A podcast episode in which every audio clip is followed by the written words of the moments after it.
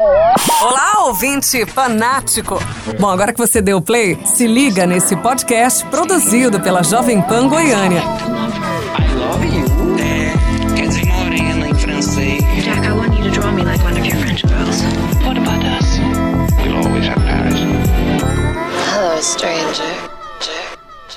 Boa tarde a todos, tudo bem com vocês? Meu nome é Thiago Maia. E eu sou Larissa Paiva. Larissa, hoje mais uma sexta-feira de Supercuts na PAN.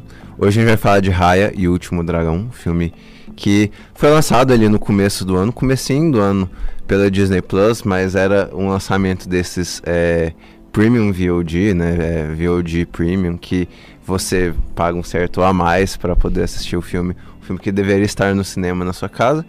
E semana passada, né, a gente assist... ele chegou à Disney Plus de maneira é, entre aspas, gratuita, ou seja, tipo, gra gratuito para quem já assina o Disney Plus, e a gente resolveu trazer ele para vocês. Sim, Raya, eu acho que é um dos grandes sucessos aí do ano. É, não fez tanto sucesso para nossa bolha ali, porque foi uma, uma semana, quando ele estreou, foi numa semana aquelas retas finais ali pro Oscar, então tava todo mundo empolgado com isso. Porém, eu sei que tá fazendo muito sucesso com as crianças, principalmente os personagens ali que vêm de boneco. Inclusive, é um dos comentários sobre o filme, né? Um, um filme bem vendável, assim. Sim. E, enfim, eu acho que é um, um filme o que cinema, tá voltando. essas marcas estão mudando tanto que a gente nem sabe se vão conseguir vender boneco normalzinho, assim, com as mesmas coisas que já vendiam antes, né? É um negócio muito doido. É, e eu acho que esse filme, ele vai crescer muito ao longo do ano ainda. Agora que as pessoas estão começando a assistir, eu percebo muito isso, até pela questão apelativa ali dessa da Disney, né? Que ela tá indo. No, tá contando novas histórias de princesas e princesas modernas, né? Então, essas jovens guerreiras aí, começa ali com Valente, a própria Frozen ali, a Elsa e a Anna. Então a gente chega aqui com a Raya agora, que também é, é uma dessas guerreiras, né? E o filme é bem bonitinho, né? É um filme bonitinho mesmo. É, eu acho que você tem que ser muito, muito, muito mais, muito, muito chato mesmo para negar que a Disney faz filmes bonitos visualmente, né? E Raya não é longe de ser uma exceção a essa regra, né? É, e é um bom comparativo também de um ano que a gente assistiu Mulan do ano passado, né? Que eu tô falando que a gente assistiu outros remakes aí de falando de Aladdin, esses filmes que a gente não gostou e voltar para os desenhos é muito bom, assim, porque eu acho que é realmente onde dá certo. Por mais que a gente tenha outros que são mais favoritos, né, nessa listagem toda, eu acho que essas novas histórias elas estão sendo melhores contadas do que pegar essa reciclagem aí da do que já teve. Eu até estava assistindo um vídeo essa semana sobre esse renascimento da Disney que mais uma vez ela tá tentando, tentou com os live actions, mas eu tô percebendo que tá tentando voltar para as boas animações musicais. Esse ano que a gente teve Dois Irmãos e Soul, os dois concorrendo ao Oscar, né? E Soul levou o melhor filme. Inclusive a gente tem episódio de Soul, Temos. tá no nosso feed. E e Rai eu acho que é a mesma coisa, assim, se ela tivesse, se tivesse estreado em outra época, ela estaria nessa temporada também. Então, o que eu espero da Disney é mais não, simples assim. é, eu vou discordar levemente aí de ti, porque eu acho que Raya é feito para ser esse filme comercialzão, animação comercialzão, porque, por exemplo, se você pega o Frozen, é, seja o Frozen, o primeiro Frozen ou o segundo Frozen, é, não é um filme que a Disney faz com a ideia de vir a concorrer a um Oscar de melhor animação. Mas é- concorreu música. Concorreu, tem música, tem efeitos especiais, tem sempre alguma coisinha. É tipo o, o Vingadores Ultimato concorrer a melhor efeitos, melhores efeitos visuais, né? Então, assim, esses, estu esses mega estúdios, a Disney, esse mega estúdio, sempre dá um jeito de ir lá e abocanhar uma outra é, categoria, né? Mas eu acho que esse é um filme feito mesmo pra é, ser um pipocão mesmo, familiar, como você mesmo, mesmo disse, né? De, de ser, assim, para crianças e pais e tal, e não, e não pensar muito, tipo, ó, não queremos fazer um novo Coco ou um novo Divertidamente. né? Não, até porque agora com a própria plataforma deles, eles precisam de conteúdo, né? É. Então, assim, a gente vai ver nos próximos anos, eu acho que uma explosão de conteúdo da Disney para várias idades, sejam as séries como Mandalorian, é, WandaVision, o outro também do Soldado, Soldado Invernal, que é, não é? Que É, acabou de estrear, Soldado Falcão, Sol- Invernal. Soldado Invernal. Então, assim, a gente vai ter conteúdos variados ali naquela plataforma deles e eu acho que Raya entra nesse nicho Filme ali da de- Cruella. o filme da Cruella, mas aí eu acho que vai caminhar para todas essas esferas ali para ele conseguir pegar todo tipo de público, porque é, querendo ou não, é mais uma assinatura. Tem que ter alguma vantagem para o público chegar ali, né? Eu, eu gosto do, do streaming ali da Disney, eu não sei nem, acho que a gente até já comentou sobre ele. É, eu gosto muito da é óbvio, né? É, a maioria das coisas ali a gente já assistiu. Mas tem muita coisa dentro da- das abas ali, ocultas, tipo NetGeo, por aí vai, que tem muita coisa nova e. que não chegou no Brasil. Pra, pra ser bem sincero, só chegou agora com a Disney. É, eu tenho, assim, eu tenho uma leve impressão de que é, depois, uma vez que a gente pegar pra, tipo, explorar esses filmes mais clássicos da Disney, tipo, é, lá tem é, Who Framed Roger, é, quem matou o Roger Rabbit, Sim. quem matou, é, Novice Rebelde, a- é, Bela e a Fera, assim, são clássicos da Disney, tipo, fanta o Fantasia, né? São clássicos da Disney que você pode ver lá na plataforma, que valem a pena ser visto. Eu tenho a impressão de que quando a gente vê e ou rever esses filmes assim, é, talvez não tenha muita coisa pra nós, assim, dentro daquela plataforma mais, né? Eu, eu pelo menos tenho essa impressão, porque esse, esse, e- eles têm um foco mais, entre aspas, infanto-juvenil e tal, e não é que nós não, é, não podemos nos interessar por conteúdo infanto-juvenil. A gente viu o WandaVision e a gente achou meio mais ou menos ali, mas a gente viu, né? É, tem, acho que a nossa bolha assistiu bastante o Falcão e o Soldado Invernal. Mas de maneira geral, assim, é, eu, eu assim, não ass- assinaria a Disney a longo prazo se for vir um Dame Vagabundo e um Raya e um, um sei lá, um Cruella. É, assim, se essas forem as melhores coisas que vêm, entendeu? Eu acho que tem outros estúdios aí de animação que, que fazem coisa melhor. Inclusive, você falou assim, do sentido de, de Raya ser uma animação. Eu tô sentindo saudade de uma animação é, mais tradicional mesmo ali. Porque Raya, querendo ou não, é, como a maioria deles, assim, é ali no um quase 3D, né? E a gente, eu, eu adorei ver o Wallfuckers em 2D, entendeu? Eu queria, sei lá, é, uma coisa mais simples vindo deles, né? A gente tá vendo Don Her Her Hertzfeld também, né? O, o diretor de Meaning of Life e tal. É, as animações deles são muito boas também, né? Então, eu- enfim, fica aí o desejo e o pedido pra eles. Vamos ler a sinopse pra gente falar do filme? Vamos. Então vamos lá. O reino encantado chamado Kumandra é dividido em cinco regiões e sua população venerava os dragões mágicos que eram presentes no reino. Porém, estes dragões entraram em extinção misterio- misteriosamente e agora o reino está ameaçado por uma força maligna e obscura. Para salvar seu lar, a guerreira Raya embarca em uma jornada cheia de perigos pelas cinco regiões do dragão Siso, atrás do dragão Siso, o último sobrevivente que também irá embarcar com uma jornada atrás de sua pedra mágica perdida. E você quer começar falando o que você achou do filme? Então, de impressão geral, é, o filme demorou pra me cativar, assim. Acho que o filme, ele... Ele te ganha no final já, assim. Ele te ganha pela amizade que você vai criando com aquele universo, com aqueles personagens. É um universo interessante e novo, né? A gente... E até umas curiosidades aqui. é, são lendas e culturas ali da Ásia, né? Indonésia, Tailândia, Vietnã, Camboja, até o Thiago Uhum. tinha falado que era da China. Então aquela região ali, por causa dos dragões também, né? E então assim, é é algo relativamente novo. Quando a gente fala de Wolfwalkers, é exatamente isso, né? Uma lenda relativamente nova pra gente. É sempre legal por esse aspecto. Então tem um- uma teoria ali cultural bem legal, que é o que a gente viu em Moana também. Então eu acho assim que isso chama atenção por si só. É, o fato dos- das pessoas não ter um príncipe também, que é novidade, né? Nessa nova geração Disney aí que não tem príncipes. É uma garota aventureira ali que tem uma missão a cumprir para salvar o mundo e ela vira torna-se amiga de uma dragão, né? Então, é uma história de amizade, sim, de coragem, bravura e tudo mais. E, enfim, eu acho que é uma guerreira que me conquistou ao final da história, assim. E, enfim, de impressão geral foi mais ou menos isso. Se a gente for entrar nos aspectos técnicos do filme, como ele se desenvolve, eu acho que ele tem uma narrativa bem clássica. Então, assim, é o que você espera ver de um filme desse tipo da Disney.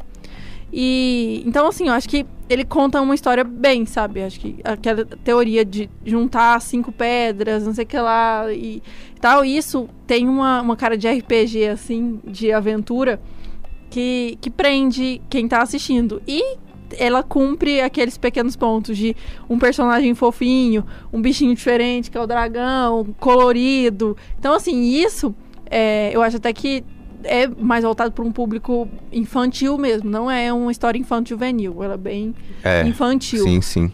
E, mas eu acho que para esse público eu estaria extremamente satisfeita. É, eu, eu concordo contigo, inclusive se alguns dos nossos ouvintes tiverem filhos, né? Então, fica a indicação para ver com seus, seus pequenos filhos e, e etc. É, eu acho que é um filme que, é, tanto pro lado bom e pro lado ruim, ele não vai fugir é, daquilo que você espera da Disney, né? Pra você ba- bate o olho naquele filme, nossa, é, isso é o que eu espero da Disney, né? E tanto no bom sentido de ser algo, aquela qualidade, aquela assinatura deles, no sentido ruim também, que é um filme que te surpreende muito pouco, te, ele não vai sair daquele lugar de conforto, né? E é um filme que ele é meio muito feito assim para você se envolver ali na história, se envolver nas amizades nos personagens ao longo do filme, mas você meio que esquecer dele. A- qu- quando o filme A longo acaba, prazo. Uhum. quando o filme acaba, os créditos entram, você já meio que esqueceu do filme. é, é bem assim. Eu, eu não tenho necessariamente um problema com isso, porque é um filme feito, como você bem disse, para audiências mais infantis, né? E para essas audiências eu acho que o filme super vale. é, tem, tem essas lições de morais que talvez para mim não sejam muita coisa, mas eu acho que é válido sim é, a questão da amizade, a questão da família, né? A questão das várias culturas, né? É, tem até uma, uma das cenas que me chamou a atenção, né? É que tem o, o reino lá, acho que da, da garra, né? Uhum. É, é o reino, entre aspas, do mal, né? É, e aí, assim, no, em determinado momento do filme, o desenvolvimento da história vai para um lado que eles colocam esse reino como o reino que, tipo, domina os outros reinos, né? E aí aquilo, tipo assim, me fez pensar em colonialismo, imperialismo e, formas como nações dominam outras nações, né? É, assim, é algo que você não necessariamente vê na maioria dos filmes da, da, da Disney, né? Mas é, aquilo é, é, é sempre muito sutil, é sempre muito, é, muito sanitizado, etc e tal. Mas é uma questão que a- acho que me chamou a atenção. E tem es- esse lado da, da diplomacia. E São, são pequenos ideais filosóficos e de, e de assim, visões de mundo que o filme vai ali é, temperando um ladinho aqui, um pouquinho ali, um pouquinho ali, e que aquilo faz uma, uma experiência interessante, né? Mas de, de maneira geral, é um filme que não vai te surpreender muito, etc. É porque, no fundo, o filme é sobre um conflito geopolítico, né? É, Então, é, se a gente estiver assistindo por essa perspectiva, os diálogos são vastos ali. É, se a gente for discutir o que, que cada um é, inclusive o reino principal ser o coração É. e tudo mais, assim. E inclusive também o reino que desaparece primeiro, né? Todas as pessoas morrem, é o, o reino mais maldoso. Então, assim, é, tipo, o mal é o que perdeu primeiro. Então, assim, é, se a gente for indo por esse caminho, a gente sempre vai ter discussões a mais aqui, vai ter um final explicado, Uhum. né?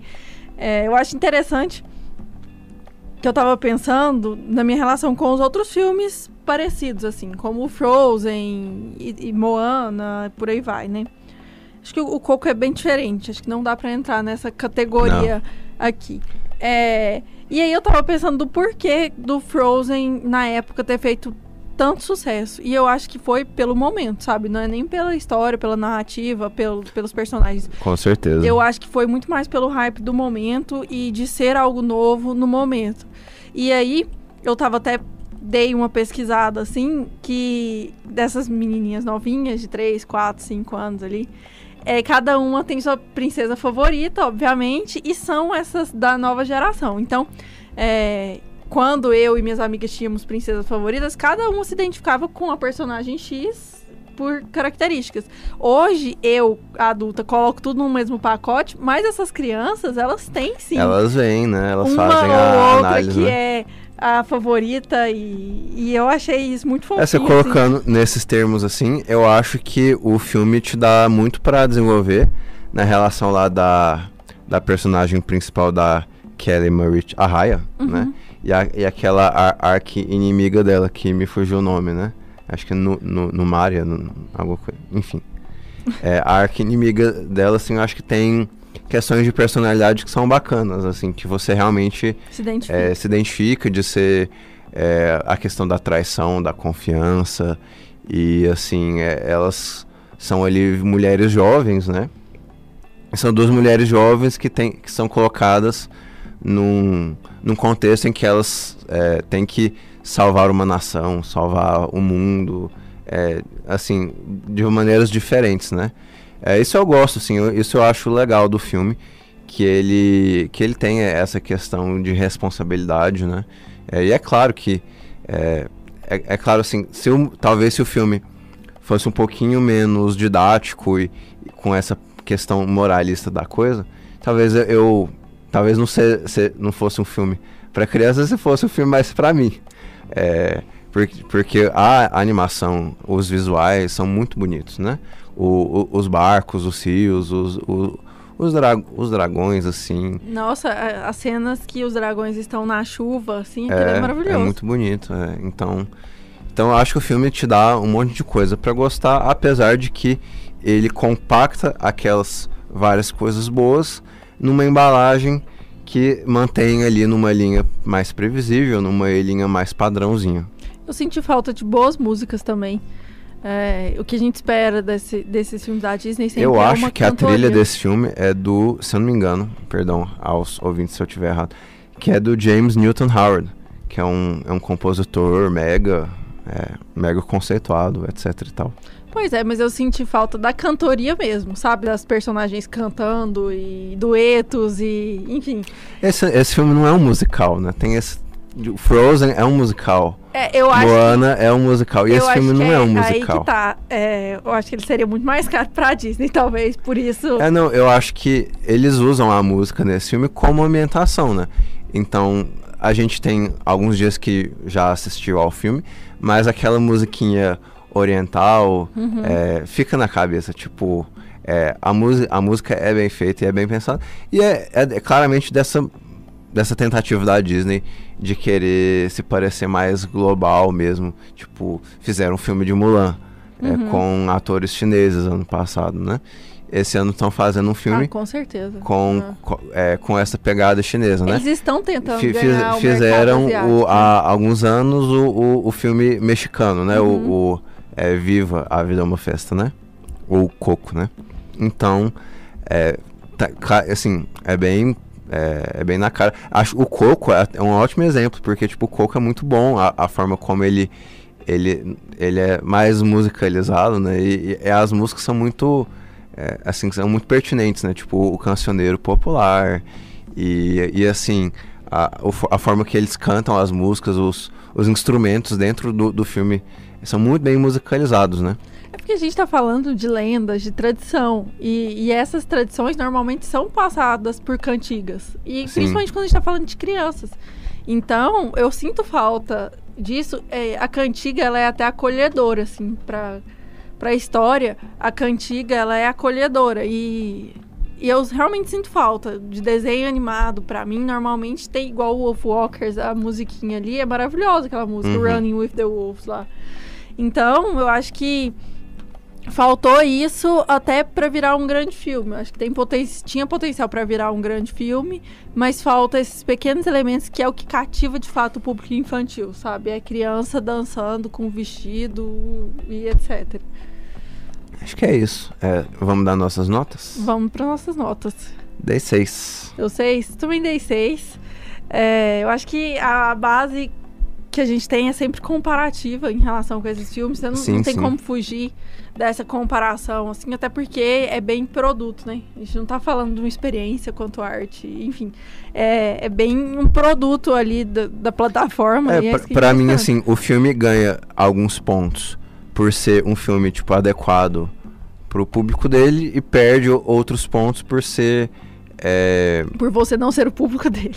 é, é essencialmente isso, né? É, enfim, o, o- eu acho que o filme ele é adequado na sua própria cosmologia e tal. Acho que a palavra é essa, assim, adequado. Ele não, ele não impressiona nem com I maiúsculo nem com I minúsculo. É, mas enfim, é um filme adequado. Vamos pras nossas, hoje tem muita coisa, vamos para as nossas indicações? Vamos para as indicações. O que, que você tem assistido? Ué, eu, te- eu tenho. tô aqui na, na reta final de cinema dos anos 90, né? É, a gente ontem assistiu é, Dirty Dancing e eu fiz um, uma sessão dupla com o, o Patrick é, Swayze, né? De Ghost e, e Dirty Dancing, né? Acho que o Dirty Dancing a gente assistiu no Telecine, né? Se não me engano. E o Ghost tá lá na Netflix. Foi, foi a, a, a dose dupla que eu, é, que eu vi hoje. Uma indicação que eu acho que a gente pode deixar para os nossos ouvintes é o Happy Together, ou Felizes Juntos, que estreou hoje na MUBI, para quem assina ao MUBI. É, o Happy Together é, o, é um dos filmes dessa série dos, do Wong Kar Wai é, que estão fazendo na MUBI. É, já tem muita coisa lá, né? Tem, é, tem Amor à Flor da Pele, tem... o- 2046. 2046. Esse é o quinto, então, né? Amores Expressos. Amores Expressos. Ashes of Time. E Fallen Angels. E Fallen então esse é o Angels. sexto, né? Isso. Olha. Acho que é o sexto e o último, inclusive. É o último, não, não vão lançar aquele Days of Being Wild, então. Eu acho que é o último. Era um mês do Wong Kar Wai, né? Que aí estamos Pe- acabando uma o mês. pena. Mas enfim, todos esses filmes, todos eles valem muito a pena. Eu tô indicando o Wong Kar Wai aí. Tem um mês pra vocês assistirem tudo deles. A gente tem um episódio de Amores Expressos lá no nosso feed com o Wallace Andreoli, outro fã do diretor. E tá bem legal, um episódio que eu gosto muito. É um diretor que eu gosto muito, tive o prazer de apresentar pro Thiago, o que é melhor ainda. E eu assisti também, né, Dirty Dancing. A gente tem assistido muita coisa igual, então tá difícil dar nossas indicações. Mas eu queria deixar de indicação pra vocês também o nosso episódio da semana, que foi sobre Nomadland e Bela Vingança. Eu não gostei de Bela Vingança. A gente teve uma DR ao vivo no, Ao vivo. no podcast e mas assim, eu, eu convido todos vocês a ouvirem o episódio e contarem pra gente o que, que vocês acharam, até porque Nomadland foi o vencedor do Oscar. Acho que do vencedor de, de melhor direção e melhor filme, ninguém escapa, né? Todo mundo vai acabar assistindo. Então, vão lá nesse episódio, cliquem, escutem a gente lá. Também sigo na lista dos anos no 90. Fim, é, semana que vem nós vamos ter um episódio sobre os anos 90. E, para quem não tá entendendo nada, a gente tá participando de uma lista do Pedro Lovalo sobre os favoritos dos anos 90, que ele organizou toda a cinefilia aí para participar. É, só um comentáriozinho, pessoal. Quem nos segue nas redes sociais, no Twitter e também no Instagram, é, a gente adora postar porque, assim, é, essas listas, assim, e o Pedro faz um ótimo trabalho. é, ele fez um ótimo trabalho com a lista dos anos 2000. É uma. É, é assim. É, para quem gosta de recomendações e quem tá querendo é, ver e rever filmes, assim, tipo, é uma maravilha. Porque são, são vários cinéfilos, várias pessoas 200 ele, pessoas. que é, são 200 pessoas que ele chamou pra fazer a lista. E a- eu achei a, lista de- dos anos 2000 um barato, assim, que você tem muita coisa que você já sabia que seria é, reconhecida, né? Mas tem muita É, novidade eu- também. en- engraçado, o número um dos anos 2000, eu, eu sabia qual seria, assim. Tipo, eu já sabia que seria Cidade dos Sonhos, Do David é, Lynch. do David Lynch, né? É, dos anos 90, eu, eu tenho alguns chutes, assim, é, mas eu não sei, tipo, você saberia... Não sei, Eu, assim. eu tô genu- genuinamente curioso. É porque a gente começa o a filme, ver né? as listas, o pessoal tá começando a publicar as É. listas, acho que o oficial deve estar aí no ar segunda-feira, por aí. E, e aí a gente vai somando os pontos ali, né? É. Ah, os que estão aparecendo mais, porque ele precisa, na teoria, o melhor filme dos anos 90, ele tem que estar, tem que ganhar o primeiro lugar de muitas pessoas. E isso eu não tô vendo, assim, eu tô vendo que tá bem equilibrado, assim. Um Uhum. filme que na minha lista tá em primeiro lugar, na sua lista tá lá no décimo e por aí vai. Então eu acho Não, que. o, o seu primeiro filme é um filme que eu acho que certamente vai estar ali num top 20 Não, ou num top top 20, 10, entendeu? É, eu acho que assim, ganha, ganha- quem for, é, por exemplo, um filme como. é, tipo, por exemplo, Abel Ferrara, né? Eu não quero me devagar nesse. Tipo, Abel Ferrara, eu acho que vai- vão dividir votos assim. Alguns gostam de Bad Lieutenant, alguns gostam de New Rose Hotel, outros gostam de Rei de Nova York, outros gostam de outros filmes do Abel. Tipo assim, isso divide votos, porque as pessoas, como o, o próprio Clint Eastwood, tipo, vai dividir votos entre os imperdoáveis e Pontos de e pontos de Madison, né? É, tem gente que É. não coloca mais de um filme do mesmo diretor. Então eu, então, eu acho que o meu primeiro tem muita chance de ser o primeiro, porque o meu primeiro não divide muitos votos com os outros filmes dele, entendeu? É, aliás, tem um filme, tem outro filme dele da década que eu acho. Eu não vou dar spoiler, porque, enfim. É, só a Larissa tá entendendo nesse momento. é, mas enfim, é muito legal, assim, a gente vai. E a gente vai falar muito de- dessas listas, desse. é, desse assim, fazer um cânone e um e uma cultura ali ao vivo, assim, é, a- um- em tempo real, assim, ver esses filmes subindo na, na estima de, de várias pessoas. É, é muito bom, muito legal ver, essa- ver isso acontecendo. A gente vai falar isso com o Michel, é, a gente vai falar isso com o Gabriel, nossos amigos lá do Twitter. E a gente convida você a escutar, vocês a escutarem um episódio de anos 90. Que semana que vem vai estar no ar, vai ser muito bacana. Eu também quero comentar também da, do episódio nosso de Oscar, que foi muito bacana. é, a gente gravar. Assim, foi um, um episódio diferente, né? É, ano- no outro ano tinha, tinha sido uma temporada muito boa de Parasita, de vários outros filmes. E esse ano foi, eu acho, foi diferente, mas foi legal assim a gente gravar e trazer, é, fechar o, a, a chave assim dessa temporada de premiações e tal. Foi um episódio muito bom, a gente espera que vocês gostem. Eu quero indicar um filme que eu acho que eu não indiquei aqui na mesa ainda, que é um filme que eu adoro, de um dos meus diretores favoritos, que é, é Hacker, do Michael Mann. Se eu não me engano, eu não indiquei. Tá na Netflix, eu vi faz pouco tempo. É, é um filme muito bom, um ótimo filme para quem gosta de ação e suspense. É, assim, é, é mais um ótimo filme desse diretor que tá lá na Netflix. E eu acho que é isso, né? É isso, pessoal. Eu queria agradecer a todo mundo que está até aqui com a gente. Nós estamos nas redes sociais como arroba supercutspod. Eu, Lares BVP, Thiago, Thiago R. Maia.